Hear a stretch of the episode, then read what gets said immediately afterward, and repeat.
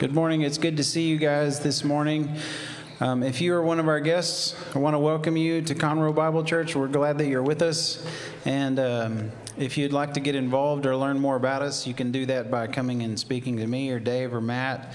Um, also, uh, also, you can check our website, conroebible.org, to learn a lot about us and, and the things that are going on. But I have um, just a couple of quick announcements for things that are, are uh, one of them is time sensitive, is in a, in a just under two weeks, our women are putting together a, uh, our women are doing a Hearts to Serve event in which they're doing many things, one of which is they're putting together uh, teacher packets for our friends at Parmley Elementary.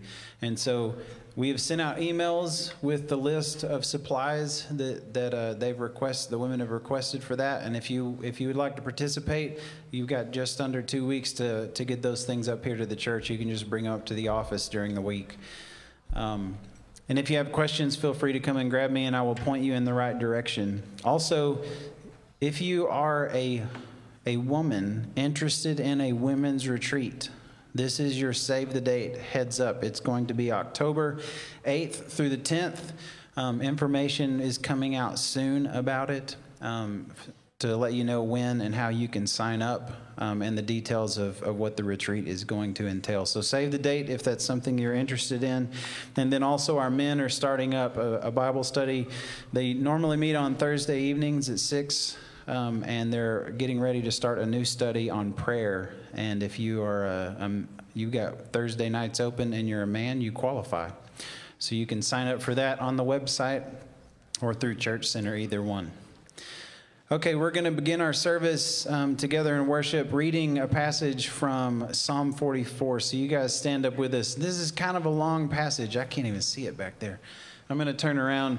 We're going to try to read this together, which which this is so long and I'm turning around, it means you guys are going to have to put a lot, a lot of energy into this. Okay? So let's read this together from Psalm 44. You are my king, O God. Command victories for Jacob. Through you we will push back our adversary. Through your name we will trample down those who rise up against us. For I will not trust in my bow nor in You have saved us from our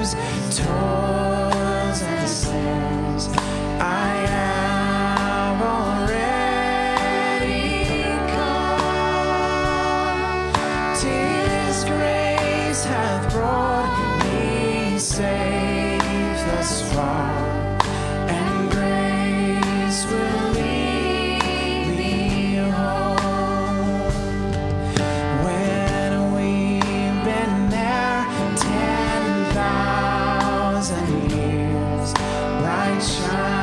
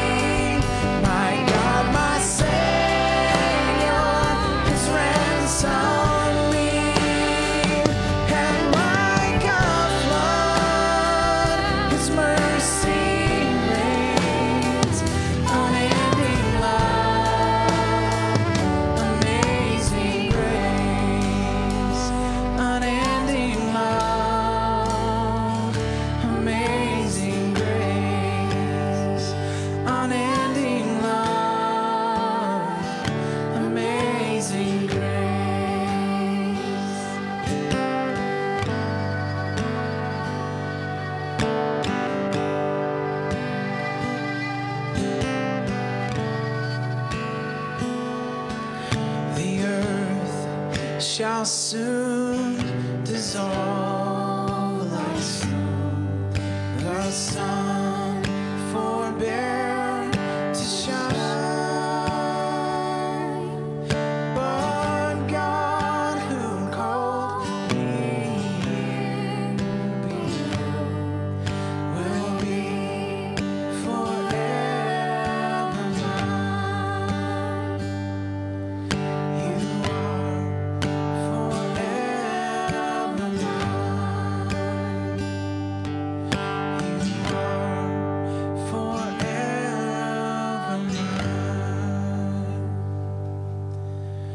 Father, we love you today. We thank you for the grace that we find in Jesus, your Son. We pray this morning that you would be near to us, that you would teach us through your word. We pray in Jesus' name. Amen.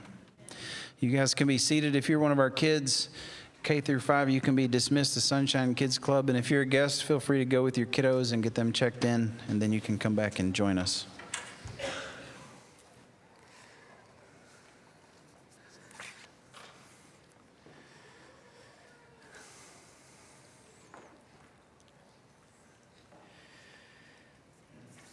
Want to remind you that um, last week I announced that uh, we have invited Mike Young to be part of the elder board.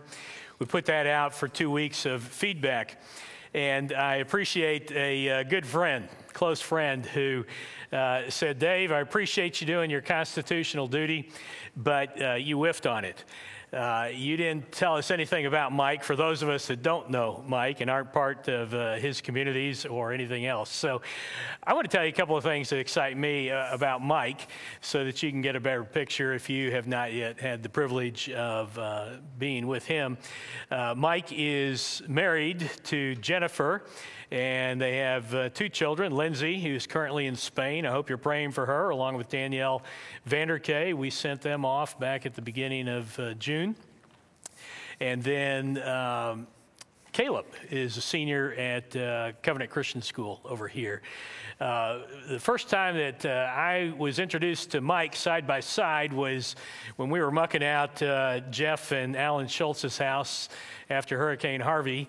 Uh, we spent a couple of days over there and, and then uh, working with other crews as well. And Mike brought his kids over there to help uh, take care of all the mess that things had been uh, created. And I appreciated uh, that kind of servant's heart. Um, Mike came to Christ in high school and uh, then had a, a, strong spiritual foundation developed at uh, Cedarville University, strong Christian university that uh, I've had uh, interaction with uh, for a lot of years, uh, and uh, we've had uh, other people come through here. Our youth pastor, Stephen Kreitzer, was a graduate of Cedarville, and currently we have Peter and uh, Brittany Hochstetter as representatives of Cedarville as well. A very strong school, biblically and academically, and helped continue to form Mike. He and Jennifer have a heart for discipleship and for uh, people, a, a, real empathy. Uh, I can think of on two occasions, people in dire need in the church family, they ferreted it out and stepped in to start meeting the need, made the leadership aware, and they became major projects where we helped uh, people out who um, were out of work and uh, in, in, great need. Um, and I like that. And then you may know uh, Mike through the initiation of our Parmley ministry. Uh, Mike's been up here a couple of times to explain it. Uh, he's he's uh, initiated everything there with Dr. Moore, he and Jennifer under Matt's direction, and um, has created a lot of ministry ideas there. And then one last uh, thing that I like is uh, his kingdom orientation at work. Mike runs a, con- a construction firm and uh, seeks to run it with uh, values that are biblical, even though all the employees are not believers or followers of Jesus. And uh, they, as well, down there, have uh, adopted a school, and uh, the employees have bought into serving that school as well down in Houston. They're allowed to do a lot more down there than we are up here so far with uh, Parmley. So I hope that gives you a little bit of a snapshot of uh, Mike and Jennifer Young. And, and again, uh, we continue to uh, welcome feedback. As I said uh, last week, and appreciate uh, those that did uh, contact by email, text, and, and phone call.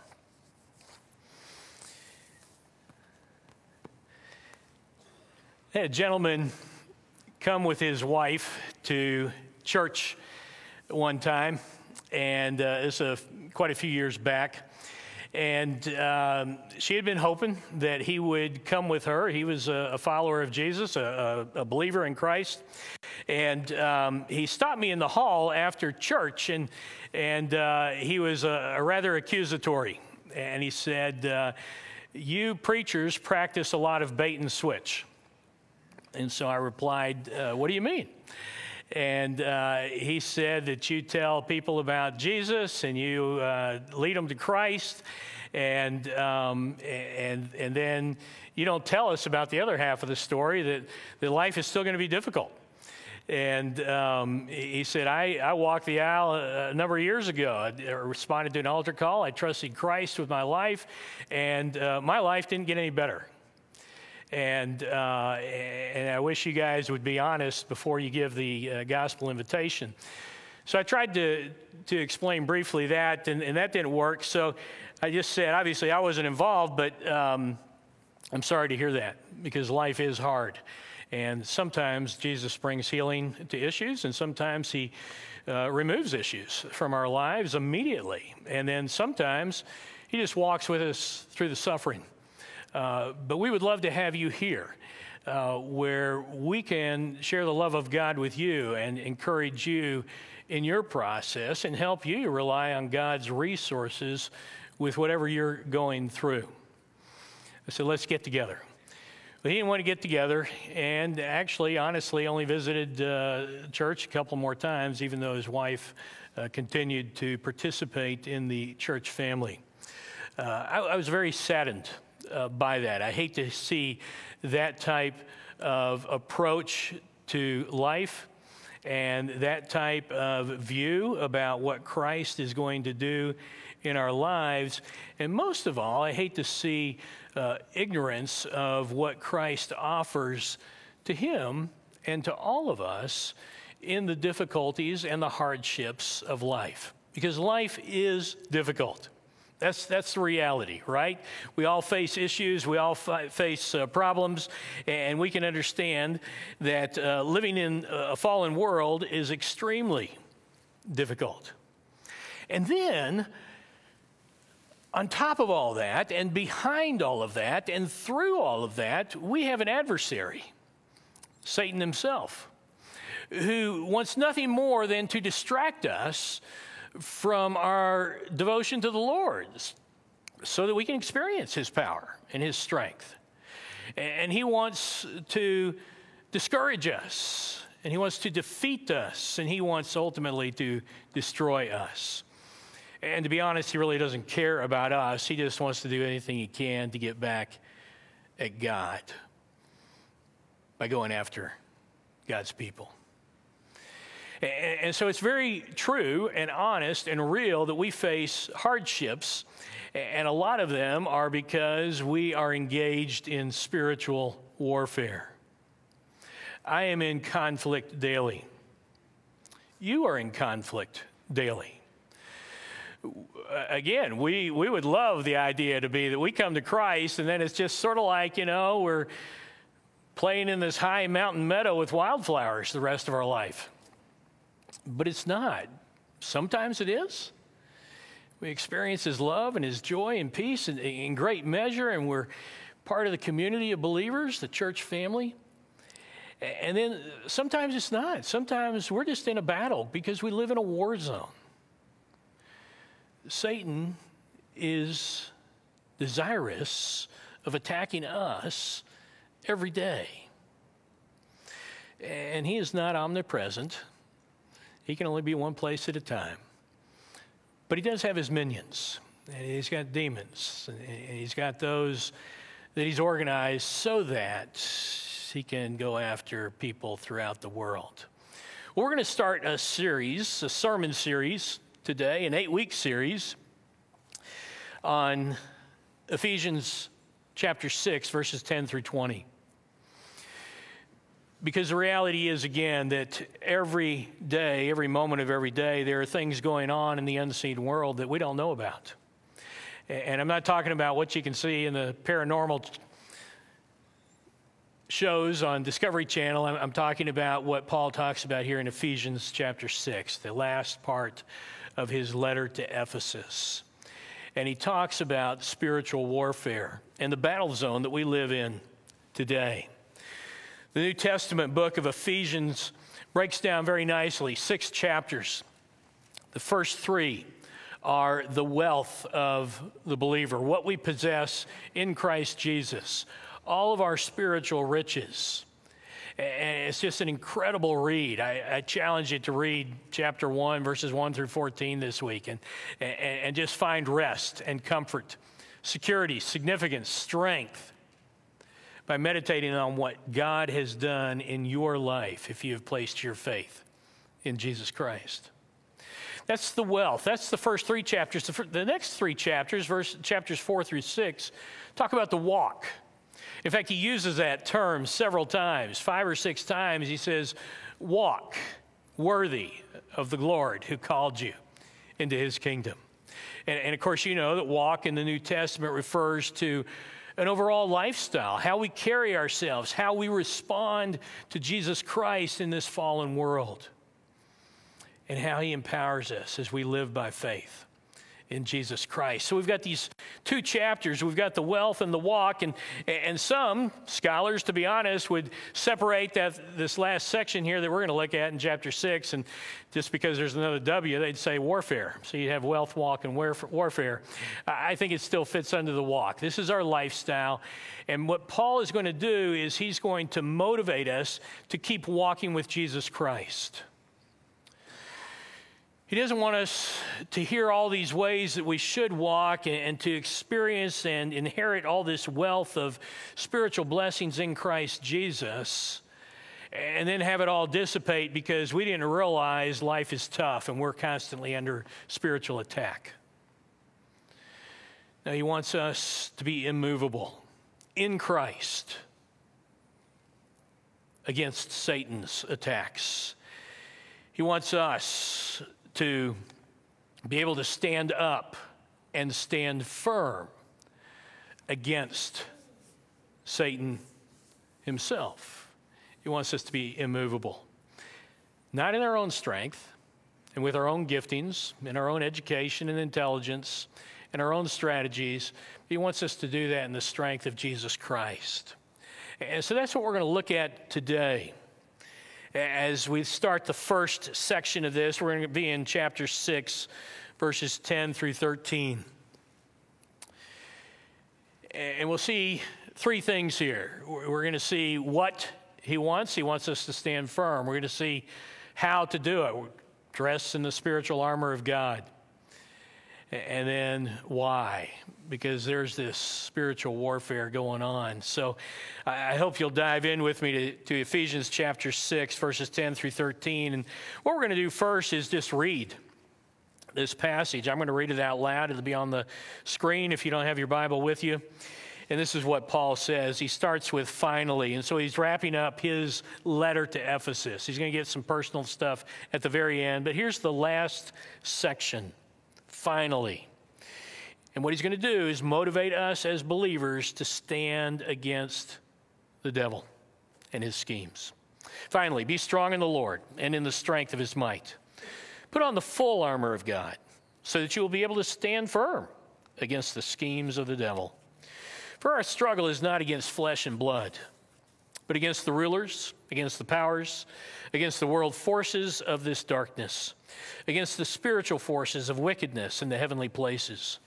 Therefore, take up the full armor of God, so that you will be able to resist in the evil day, and having done everything, to stand firm. Obviously, Paul uses that word stand or stand firm four different times spiritual warfare is very important, and, and Paul is just opening the door to it. He's, he's introducing us to what he's going to do. And in the coming weeks, we will look at each piece of the full armor of God that you're aware of. And we'll look at some of the tactics of Satan and some of his titles and characteristics as he goes on the attack, and how those pieces of the armor allow us to stand firm in the strength of the Lord. Today, the passage informs us that our role is to stand. We're to hold to the ground which Jesus has won for us. We're not out there to win more land, to advance against Satan, to defeat Satan. No, he is defeated by Jesus Christ. So we're not fighting for victory, we're fighting from victory. And that's a good place to be, a confident place to be. So we'll get the answers to what, how, and why. Let's look at the what, in chapter 6, verse 10. We are to be empowered by the strength of Jesus Christ. Be empowered by the strength of Jesus Christ. Jesus Christ is the source of our strength. He possesses that inherent strength that is unlimited and all powerful. We know it best through the power of his resurrection. And that comes up in chapter 1 for Paul in a prayer. Comes up again in a prayer in chapter 3 for Paul. We know the power of Christ that is inherent in God's power through the raising of Christ from the dead. We're to be empowered by that strength. So, this is what he says in verse 10 Finally, be strong in the Lord and in the strength of his might. It's interesting that each one of those three words having to do with power or strength are different. And I love it when Paul does that because he comes at it from different angles. He's allowing us to see a more complete picture of what he's getting at, and he's speaking uh, incredibly strongly here about the power of Jesus Christ. The might refers to the inherent strength of the Lord in this translation. The strength throughout the New Testament always refers to supernatural power. And then to be strong, that's a word that means to be made capable. And it's in the passive voice. So even though it comes across as a command, it is a command, be strong, he's not telling us to gather up our loins and hold our breath and tense our muscles and let the adrenaline run so that we can be strong and accomplish what God wants us to do. Know, he's, he's saying, I want you to tap into all this power that Jesus Christ has inherently for you. That gives us great confidence as we follow Jesus Christ. This word and in this particular uh, translation uh, is used more as a, an explanatory uh, word here. And so you could easily replace that with that is. And so you could read it this way Finally, be strong in the Lord, that is, in the strength of his might. When we are strong, we are appropriating his strength not ours. I like that he says that in the passive voice because we can presume that God is eager and willing to give us his strength. We can assume that if we don't receive it and operate it out of it, it's out of our neglect, not out of his willingness or his refusal. His words also assume that we need strength on a daily basis in temptation and against sin. We must receive his strength to stand against Satan. And we must realize that, that the power is not for doing impressive deeds, it's not to draw attention to ourselves, it is for living obediently to Jesus Christ. It is facing up to temptation and, and, and saying, No, I'm going to follow Christ. I'm not going to give in. To the lust of the eyes, the lust of the flesh, the pride of life. Power allows us to stand that way. And then, one final thing it's to be a continual empowering, it's a relational empowering as we stay in contact with Jesus Christ, as we stay reliant upon Him, as we are dependent upon Jesus Christ, because again, that is where our power comes from. And so we do that through obedience to His Word, through guidance from His Word, through prayer, and through the power of the Holy Spirit. We can be assured that we will be strengthened and I want to take you back to Paul's prayer there in chapter 1, verses 18 to 20. He says this I pray that you will know what is the surpassing greatness of his power toward us who believe. These are in accordance with the working of the strength of his might, which he brought about in Christ when he raised him from the dead. Paul prayed there that we would know the power of Jesus Christ. He did that long before he got into the subject of spiritual warfare. And, and so I don't know if you ever pray the prayers of Scripture, but that's a beautiful one to pray. Chapter 1, verses 18 to 20. Paul found himself praying to know the power of Jesus Christ and his resurrection. He says that in Philippians 3. Here he's praying that those believers in Ephesus will experience the power of Jesus Christ. And he doesn't leave it vague. He says it's that power that belongs to God which raised Jesus Christ from the dead which showed him to be victorious over sin and death and Satan. Attacks from Satan are incessant in this life, and they will continue to be so until Jesus Christ returns to judge him. We must stand defensively against the onslaughts of the devil. And we can do that by receiving power of Jesus Christ. Finally, be strong in the Lord. That is, in the strength of his might. That's verse 10. Verse 11 at the start, we're told how to dress for spiritual battle. Or how to stand, excuse me, dress for spiritual battle. The reference to the full armor here in extra biblical sources typically referred to the foot soldier. And I have no doubt that even Paul is, though Paul is writing this letter under the guidance and inspiration of the Holy Spirit, that he looks over and sees this Roman soldier who is guarding him presently in prison and then just begins to tick off the different pieces of his armor, the different defensive pieces that he is using to protect himself or would if he was to go into conflict in war. And, and, the Lord has Paul use as an, an analogy. And so he takes us from the what to the how here. The how is to put on the full armor of God.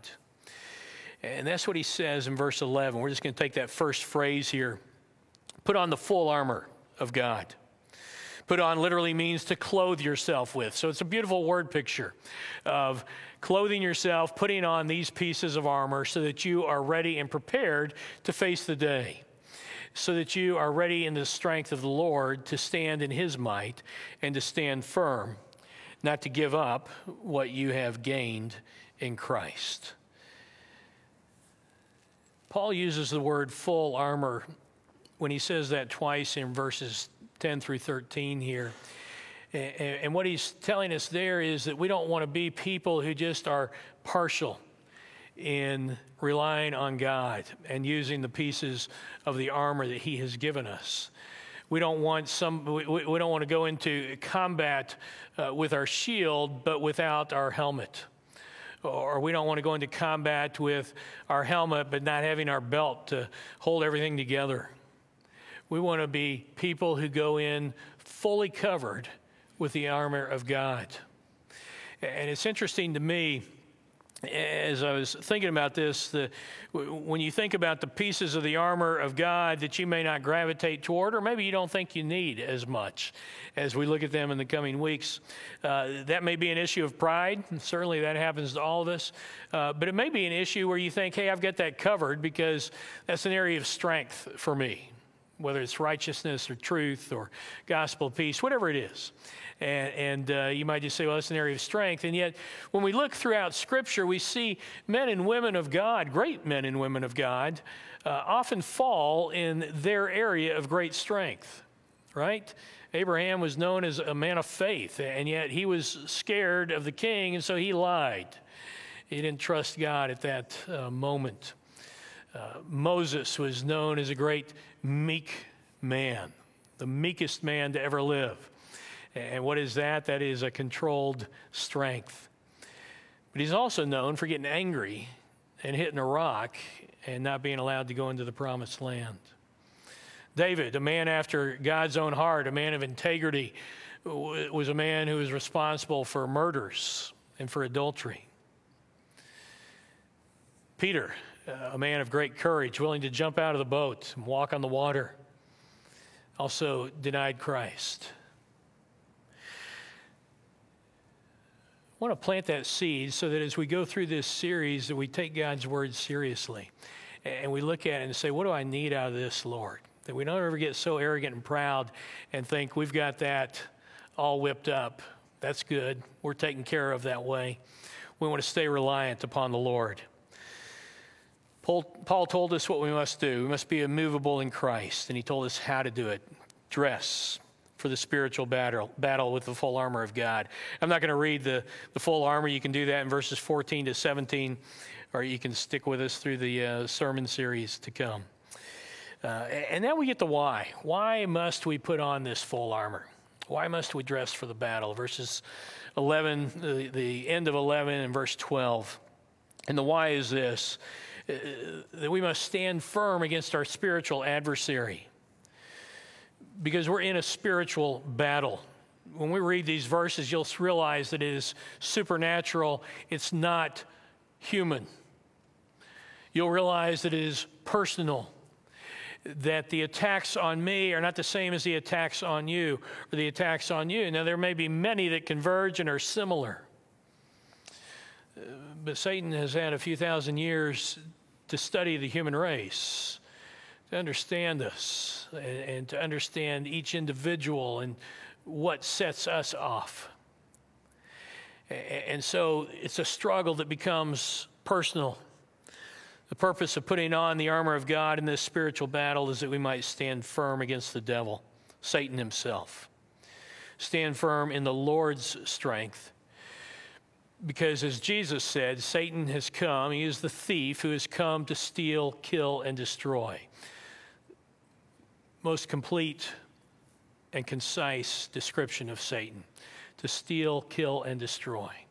So remember, as we look at this reason why we should stand firm because of our spiritual adversary, Paul is in this section where he's motivating us to stand firm. He's motivating us to be prepared for spiritual warfare. And so he's going to do a couple of things. He's going to remind us to, be, to stand, he's going to remind us to know the enemy and to know his schemes. This is what we read in verses 11 and 12. So that you will be able to stand firm against the schemes of the devil.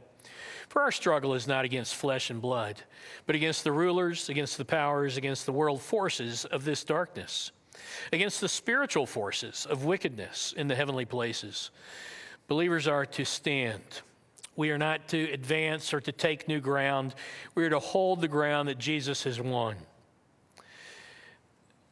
And this is a good time to note that Jesus and Satan are not equal.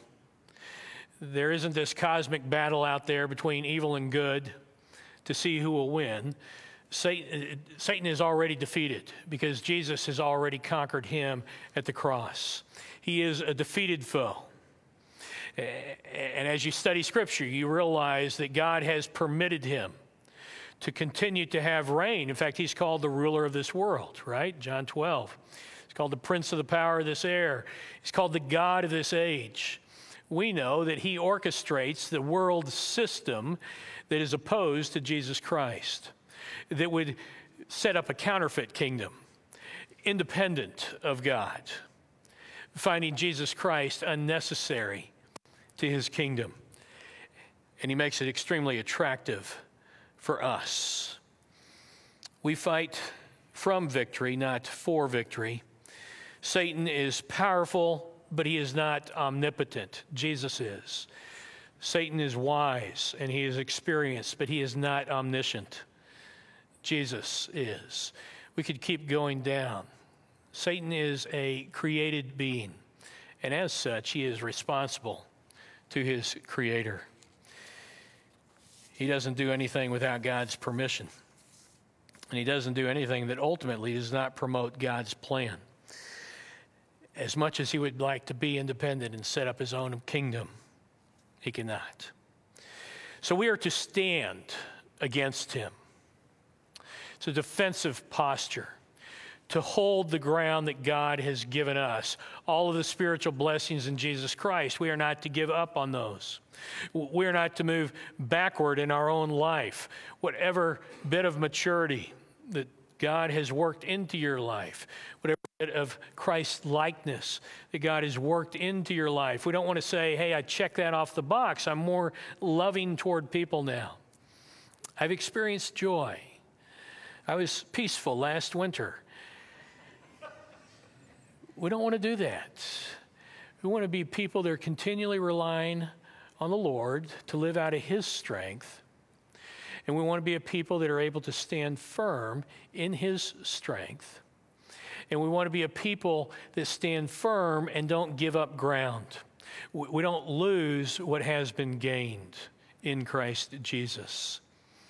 Because remember, we are to cooperate in our walk with Jesus Christ. We're to cooperate in our obedience to the Holy Spirit. And he continues to transform us from the inside out. Well, Satan's desire is to distract us through deception. His goal is to distract us from pure and simple devotion to Jesus Christ. Consider how simple that is. Now, we're going to look at some other characteristics and tactics and, and strategy of, of uh, Satan, but that one just always rocks my boat from 2 Corinthians 11 3, because all Paul says is, I don't want you to be distracted by Satan from pure and simple devotion to Jesus Christ. To me, that's as simple as it could get. You know, certainly some people are murderers, and some people have extreme habits. And some people are completely confused and lost. We have lots of extremes in our culture. But when Paul talks in 2 Corinthians 11, he just says, from simple devotion to Jesus Christ. That's all Satan wants to do. He just wants to bump you off the trail. He wants to turn you around a little bit and, and get you confused because once he does that, then you're not appropriating the strength and the riches in Christ that you possess, and you're not living out of strength in Christ. I think how easy it is to distract. Flat tires, financial hiccups, relational conflict. There's so many things that can pull us away from Jesus Christ.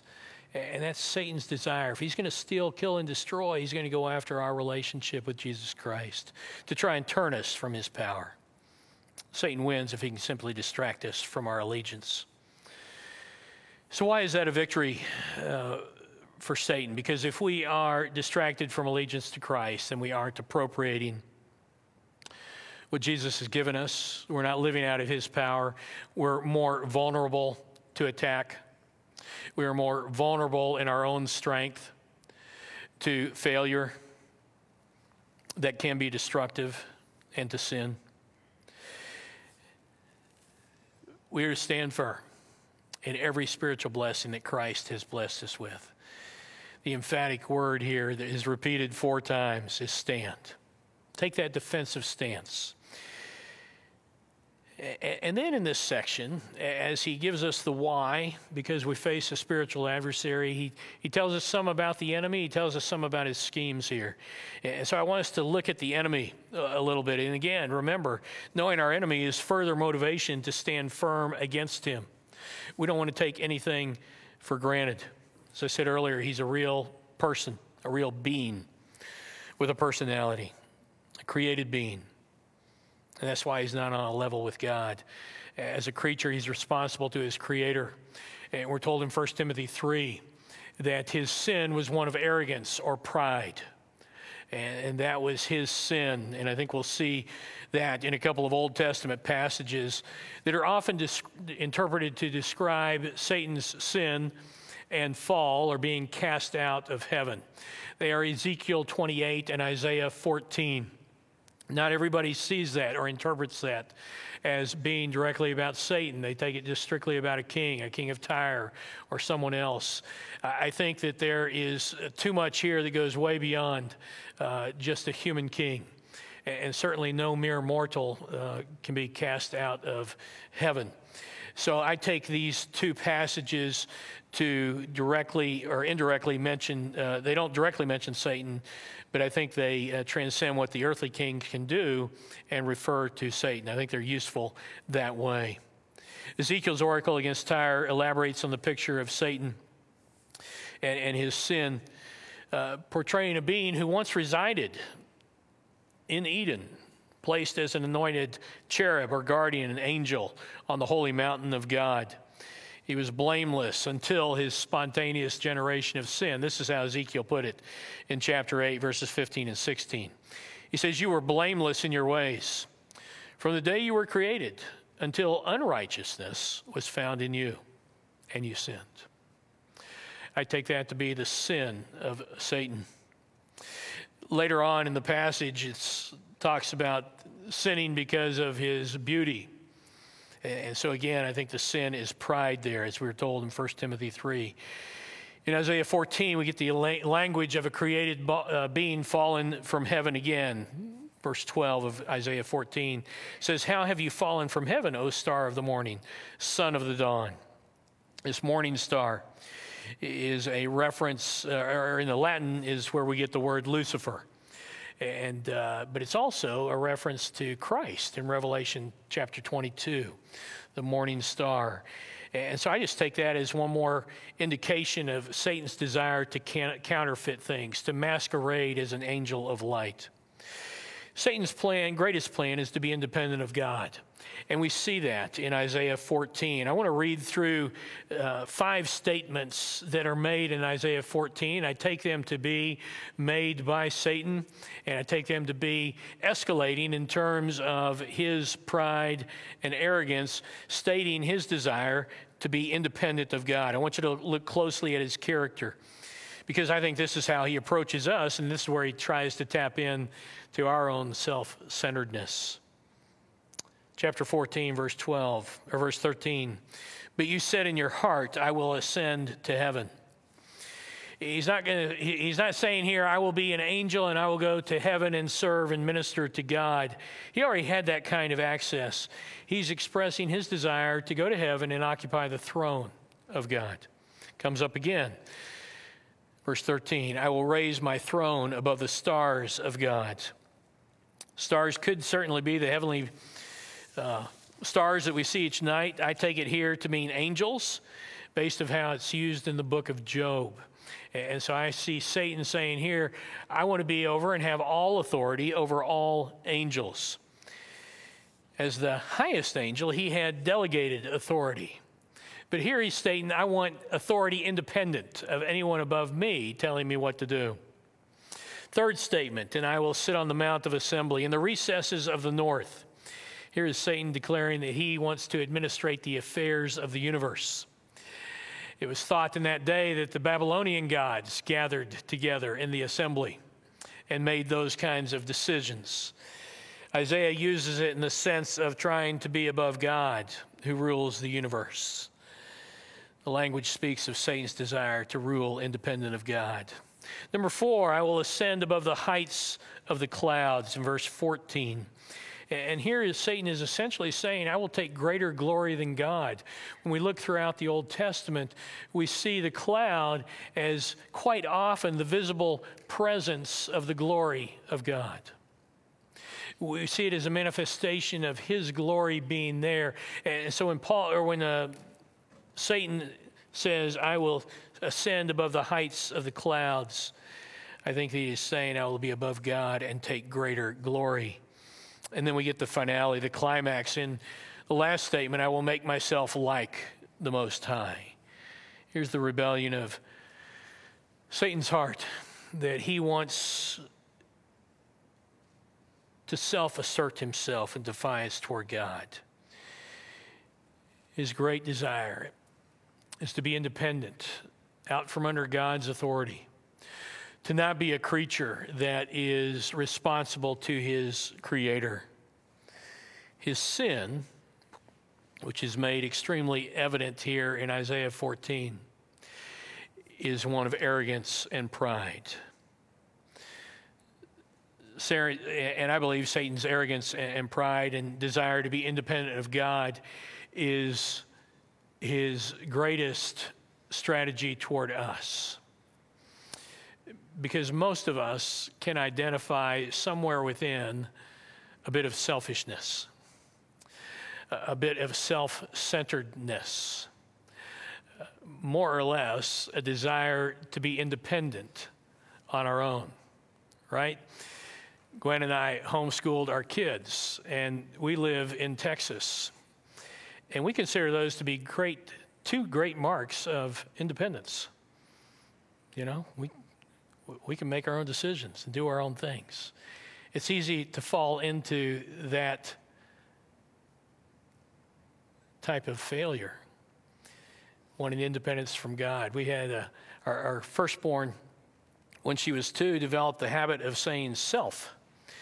She would walk around the house, and anytime you tried to help her with something, she would say self, which was just so glaring, um, you know, that this little person wants to be independent of us. And so, certainly, that's a great thing, right? And, and, on things they can handle and things they can't. We took her over here to Candy Cane Park. There was a little circus that came through.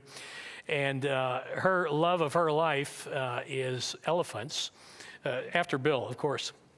But uh, there was an elephant there, and she was two years old. And so she and I climbed up, you know, the huge stage to get up there on top of the elephant. And I just assumed, as the father and protector of my little daughter, there's no seat belts on this elephant, that I'm going to ride with her, right? Well, that that was World War III right there.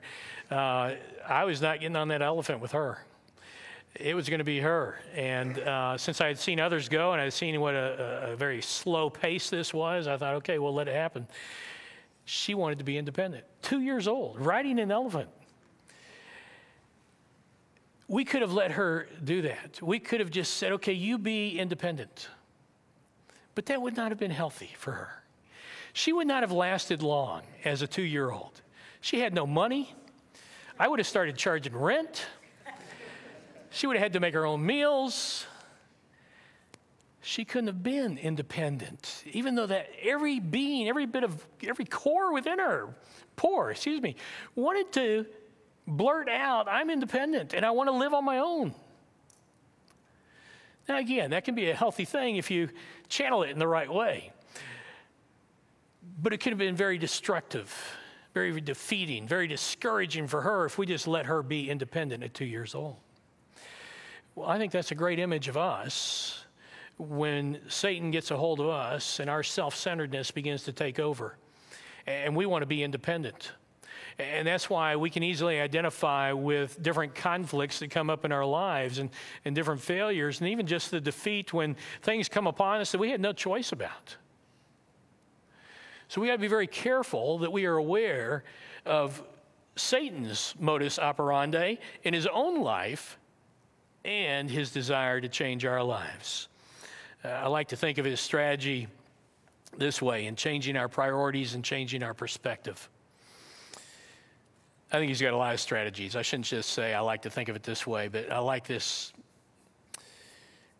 way of thinking of it. He wants our priority to be self first as opposed to honoring God and bringing glory to Him. He wants our perspective to be the here and now. This is what I'm mired in. This is what I can handle. This is what I want to fight my way out of, instead of having an eternal perspective.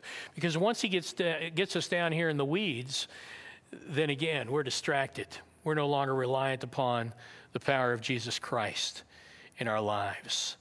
And such independence robs God of the glory that He deserves we need to orient our lives around Jesus Christ in order to stand firm, to be immovable in Christ against the attacks of Satan. He has a little conclusion in verse 13. He says this, therefore, take up the full armor of God. Based on everything I just told you, take up the full armor of God so that you will be able to resist in the evil day. There's that term. James uses it resist the devil and he will flee from you resist by standing strong in the strength of the Lord and having done everything to stand firm. May we experience the joy uh, of learning to stand firm in the strength of our Lord's power. His power is inherent, and His power is resurrection power. That gives us great hope and great confidence in this daily battle that we face. I look forward to studying the pieces of the armor with you. Let's pray.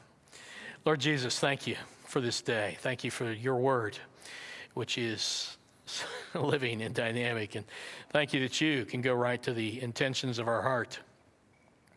We thank you that you are omniscient, that you know us, and, and Satan doesn't even know what we're thinking.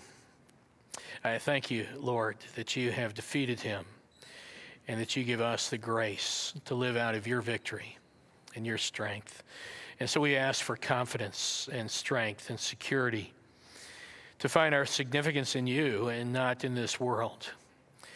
To be fully reliant and dependent on you, that we might be immovable in you against the attacks of Satan. And we give you thanks in Christ's name. Amen. Let's stand together.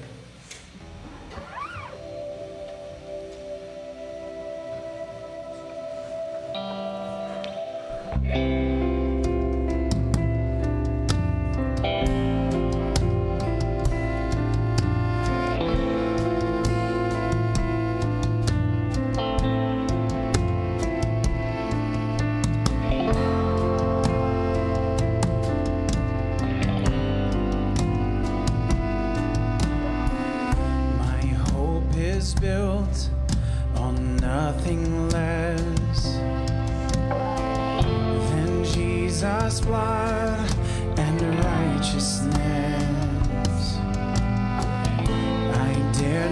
Dare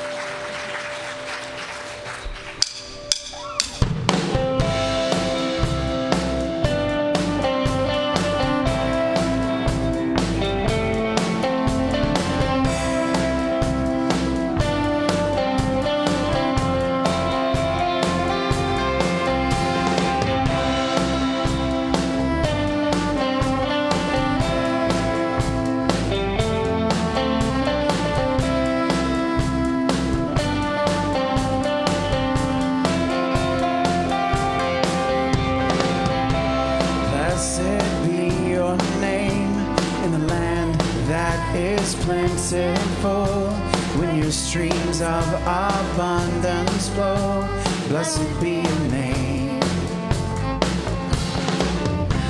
Blessed be your name.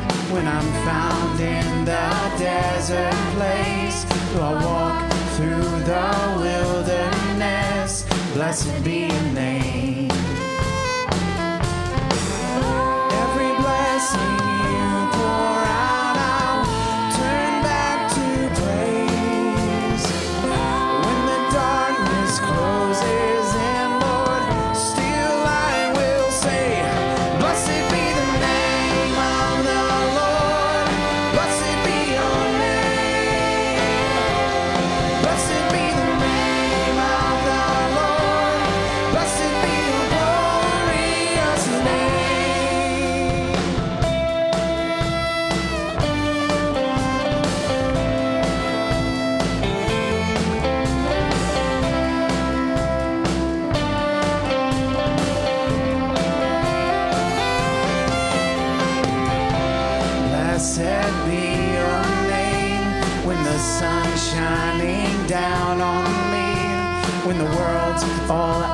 as it should be.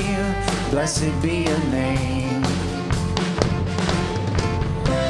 Blessed be your name. On the road marked with suffering, there is pain in the offering. Blessed be your name.